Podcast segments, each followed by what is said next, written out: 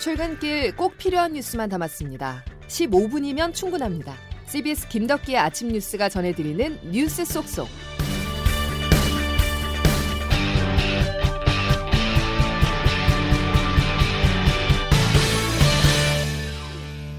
여러분 안녕하십니까? 11월 10일 김덕기 아침 뉴스입니다.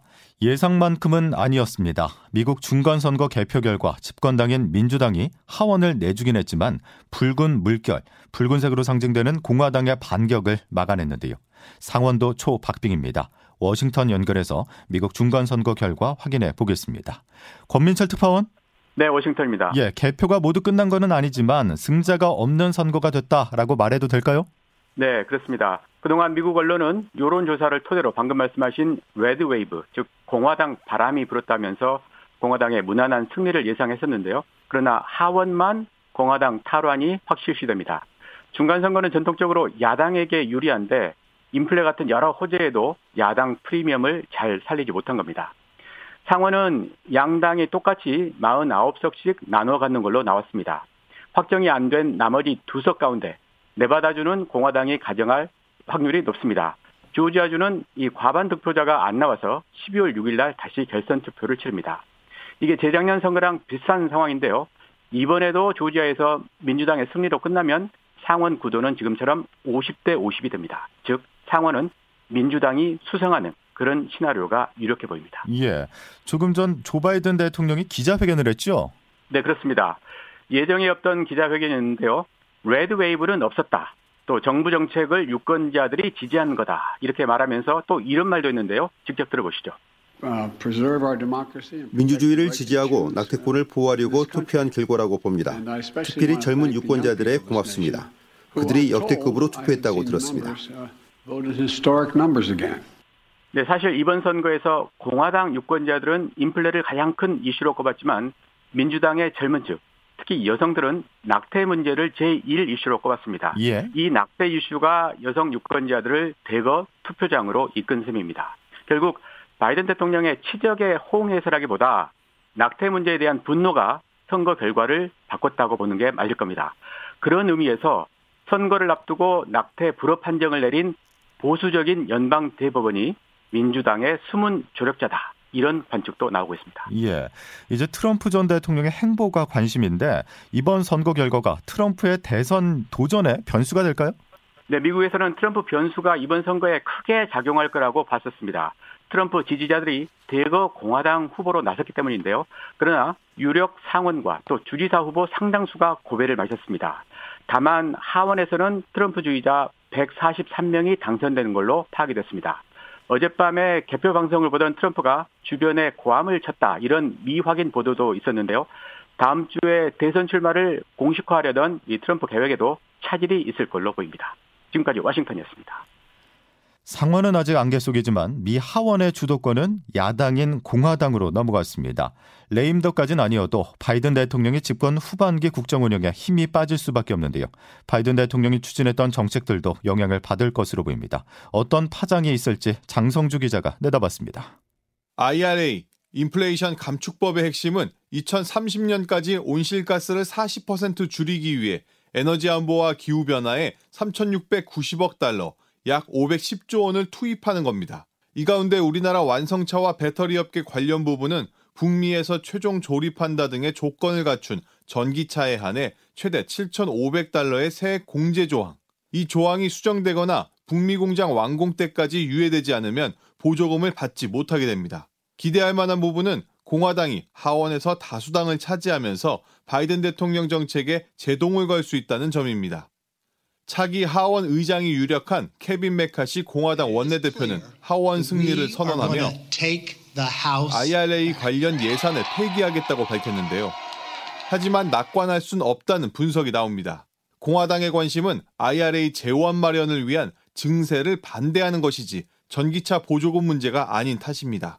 또 IRA 개정에 나선다 해도 공화당과 민주당이 초접전인 상원을 넘어야 하고 바이든 대통령의 거부권 카드도 남았습니다. CBS 뉴스 장성주입니다. 오늘로 꼭 취임 6개월입니다. 윤석열 대통령이 지난 5월 10일 임기를 시작해 반년이란 시간이 지났습니다. 대통령실 용산 이전의 시작으로 한미 동맹 강화 등 성과도 있었지만 아쉬운 대목도 적지 않은데요. 30% 안팎의 정체된 국정 운영 지지율이 민심을 대변하고 있습니다. 조태임 기자가 지난 6개월을 되돌아봤습니다. 정권 10년 교체 주기를 깨고 보수 중도층의 지지를 얻고 등장한 윤석열 정부. 국민이 진정한 주인인 나라, 위대한 국민 여러분과 함께 반드시 만들어 나가. 하지만 임기 초 성적표는 그리 좋지 않습니다. 임기 시작과 동시에 검찰 편중 인사 논란이나 민간인 사적 수행 등으로 여론이 급격히 싸늘해졌습니다. 이준석 전 대표와의 갈등 속 대통령의 내부 총질이라 하던 대표 문자가 공개되면서 당무 개입 논란, 윤심 논란을 샀습니다. 여파가 이어진 8월 17일 100일 기자회견에서 윤 대통령은 분골 쇄신을 약속했습니다. 한치도 국민의 뜻에 벗어나지 않도록 그 뜻을 잘 받들겠습니다. 저부터 더욱 분골 해외 쇄신하겠습니다. 순방에 나서면 보통 지지율이 오른다는 정치권의 통설과 달리 9월 유엔 총회 참석차 방문한 뉴욕에서는 비속어 논란으로 또 한 번 여론이 흔들렸습니다. 난리면이라고 되어 있습니다. 바이든이라는 말을 할 이유는 더더욱 없습니다. 재난 상황에서 미흡한 대처도 도마에 올랐습니다. 지난 8월 수도권의 기록적인 폭우 당시 컨트롤타워 역할을 제대로 하지 못했다는 지적이 나온 데 이어 최근 헬로윈 참사 수습 과정에서는 재난 주무부처인 행정안전부의 책임은 뒤로 한 채 경찰의 책임만을 부각했다는 지적이 나옵니다. 왜 4시간 동안 물끄러미 쳐다만 보고 있었냐 이거예요. 대통령실 관계자는 지난 6개월에 대해 부족한 점이 많았다면서 남은 4년 6개월은 무너진 나라를 다시 세우고 국민을 안전하게 지켜드리겠다고 밝혔습니다. CBS 뉴스 조태임입니다.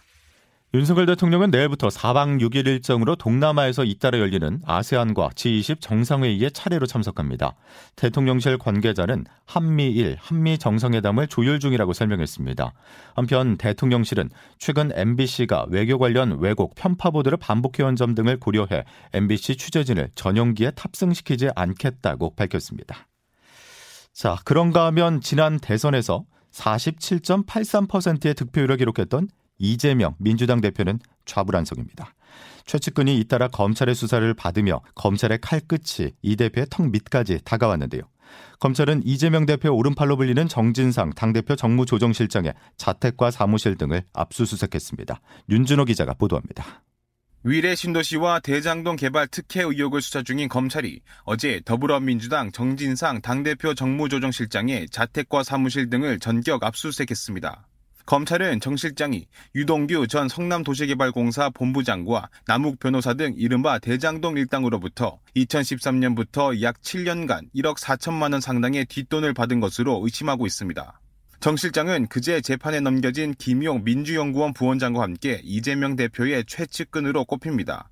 앞서 김 부원장은 지난해 민주당 대선 경선을 전후로 약 8억 4,700만 원의 불법 정치 자금을 받은 혐의로 기소됐는데 검찰은 정 실장이 받은 것으로 의심되는 뒷돈들도 이 대표의 선거 자금으로 쓰인 건 아닌지 들여다보고 있습니다. 김 부원장의 공소장에는 이 대표와의 공모 관계가 적시되지 않았지만 정 실장을 상대로 한 향후 수사 과정에서 이 대표의 지시나 보고 등 개입 여부가 드러날 여지도 있습니다. 정 실장은 검찰의 주장은 허구라며 혐의를 전면 부인하고 있습니다. CBS 뉴스 윤준호입니다. 민주당을 중심으로 한 범야권이 할로윈 참사의 진상규명을 위한 국정조사 요구서를 제출했습니다. 야권은 이번 참사를 삼풍백화점 붕괴 사고와 세월호 참사와 같은 대형 인명 피해 사고로 규정을 하면서 대통령실도 조사 대상에 명시했습니다. 국민의힘은 반발하고 있습니다. 오수정 기자입니다. 민주당과 정의당, 기본소득당은 어제 헬로윈 참사의 진상규명을 위한 국정조사 요구서를 국회에 제출했습니다. 이들은 요구서에 참사 원인을 비롯해 책임 소재 규명 등을 조사하겠다며 소방과 경찰, 용산구, 행정안전부와 국무총리실 등을 조사 대상으로 명시했습니다. 특히 대통령실 용산 이전에 따른 경호 인력의 과다 소요를 지적하며 대통령실도 조사 대상에 포함시켰습니다. 민주당 박홍근 원내대표입니다. 진실은 거짓말로 은폐되고 있고 증거는 조금씩 폐기되고 있습니다. 바로 국정조사가 필요로 하는 이유입니다. 하지만 국민의힘은 경찰의 수사가 먼저라며 국정조사에 응하지 않겠다는 방침을 재확인했습니다. 강제력이 없는 국정조사는 수사에 지장을 주고 정쟁만 일으킨다는 겁니다. 국민의힘 주호영 원내대표입니다. 지금은 수사가 착착 진행되고 있기 때문에 지금 국정조사를 하자고 하는 것은 오히려 정치적인 의도가 있는 것이다. 야당은 오늘 본회의에서 국정조사 요구서를 보고하고 오는 24일 본회의에서 처리한다는 방침인데 향후 조사위원회 구성을 위한 협의 과정에서의 마찰이 예상됩니다. CBS 뉴스 오수정입니다. 대업할 수는 그 질타의 한가운데에서 완전히 있는 거죠, 지금. 당연히 꼬리 자르기라고 생각 안 하겠습니까, 직원들이. 역시나 구나 바뀐 게 없구나. 현장에 불만이 쌓여가고 있습니다. 헬로윈 참사 부실 대응 비판이 일선에 집중되자 지금 들으신 것처럼 현장 경찰들은 허탈감을 드러내는데요. 그리고 소방관들도 나섰습니다. 최성범 용산 소방서장이 입건되자 참사 현장에서 최선을 다했지만 돌아온 것은 수사와 트라우마뿐이라는 비판입니다. 홍영선 기자가 취재했습니다. 특수본이 압수수색 영장에 적시한 최성범 용산 소방서장의 업무상 과실치사상 혐의는 크게 두 가지입니다. 현장 소방관들에게 인명 구조, 구급 처치 등에 필요한 활동을 적절히 지시하지 못했고 소방 대응 2단계 발령 권한이 있었는데 이행하지 않았다는 겁니다. 최 소방서장은 압사 신고가 소방에 처음 접수되고 13분 뒤인 지난달 29일 밤 10시 28분 현장에 도착해 10시 43분 소방 대응 1단계를 발령했고 11시 13분에는 최태영 서울소방재난본부장이 2단계를 발령했습니다. 소방 안팎에서는 최 소방서장에 대한 형사처벌 움직임에 반발하는 목소리가 나옵니다. 용산 소방서 측은 최 서장이 참사 발생 직후 현장에서 당장 파악할 수 있는 환자 규모를 줄여 1단계 대응 명령을 내렸고 현장 정보를 수집해 최 본부장이 2단계를 발령할 수 있도록 한 게 최선이었다고 반박합니다. 김진철 용산 소방서 행정팀장입니다. 처음으로 도착해서 마지막까지 지켰던 게 우리 소방이었는데 돌아오는 게 정작 그분들을 입건했고 김주형 전국 공무원 노동조합 소방본부장입니다. 근데 이걸 입건을 해. 아, 그러면 도대체 우리는 어디까지 해야 되는 게 우리의. 특수보는 최 서장 입건이 부당하다는 여론과 관련해 증거와 법리에 따라 공정하고 엄정하게 수사하고 있다고 밝혔습니다. CBS 뉴스 홍영선입니다. 소방의 날 60주년인 어제 이재명 민주당 대표가 서울 용산 소방서를 방문해 헬로윈 참사 당시 상황에 대해서 애로사항을 들었는데요.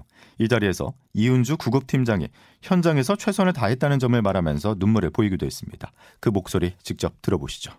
당일날 구급대원들의 행적들을 세밀하게 정리하고 있습니다. 그 자료들 중에 하나가 현장에 출동했던 구급대원 wearable cam들을 살펴보고 있는데요. 제가 그것을 반복해서 보면서 계속 가슴 아팠던 것은 저희 구급대원이 단 한순간도 걷지 않았습니다.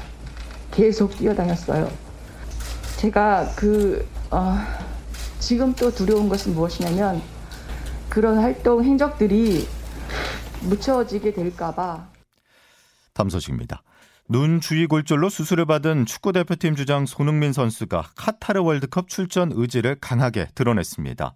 손흥민은 자신의 SNS를 통해서 지난 2년 동안 여러분들이 참고 써온 마스크를 생각하면 월드컵에서 쓰게 될 자신의 마스크는 아무것도 아니고 단 1%의 가능성만 있다면 앞만 보며 달려가겠다며 보호 마스크를 쓰더라도 반드시 월드컵에 나서겠다는 각오를 다졌습니다. 지난 1일 챔피언스리그 조별리그 경기에서 상대 선수 어깨에 얼굴을 부딪혀 눈 주위 네 군데 부위에 골절을 당했던 손흥민은 지난 4일 수술을 받고 회복 중입니다. 김덕기 아침 뉴스 함께하고 계십니다. 기상청 연결해서 날씨 알아보겠습니다. 김수진 기상 리포터. 네, 기상청입니다. 예, 아침 공기가 탁한 것 같은데 얼마나 안 좋습니까? 네, 현재 제주와 남해안을 제외한 전국 대부분 지역의 초미세먼지 농도가 나쁨 수준을 나타내고 있고요. 특히 서울 경기와 충남 북부권을 중심으로 올가을 처음 초미세먼지 주의보까지 내려진 상태입니다. 오늘 이렇게 중서부와 전북 경북권을 중심으로 종일 공기질이 좋지 않겠고요. 또 오늘도 오전까지 인천 경기와 강원 내륙, 충남 서해안, 충청 북부 내륙을 중심으로 매우 짙은 안개가 끼는 곳이 있어서 여러모로 각별한 주의가 필요하겠습니다.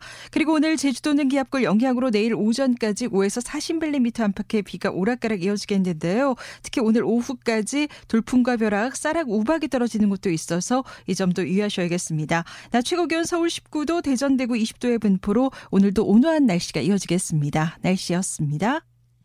목요일 김덕기 아침 뉴스는 여기까지입니다. 내일 다시 뵙겠습니다. 고맙습니다.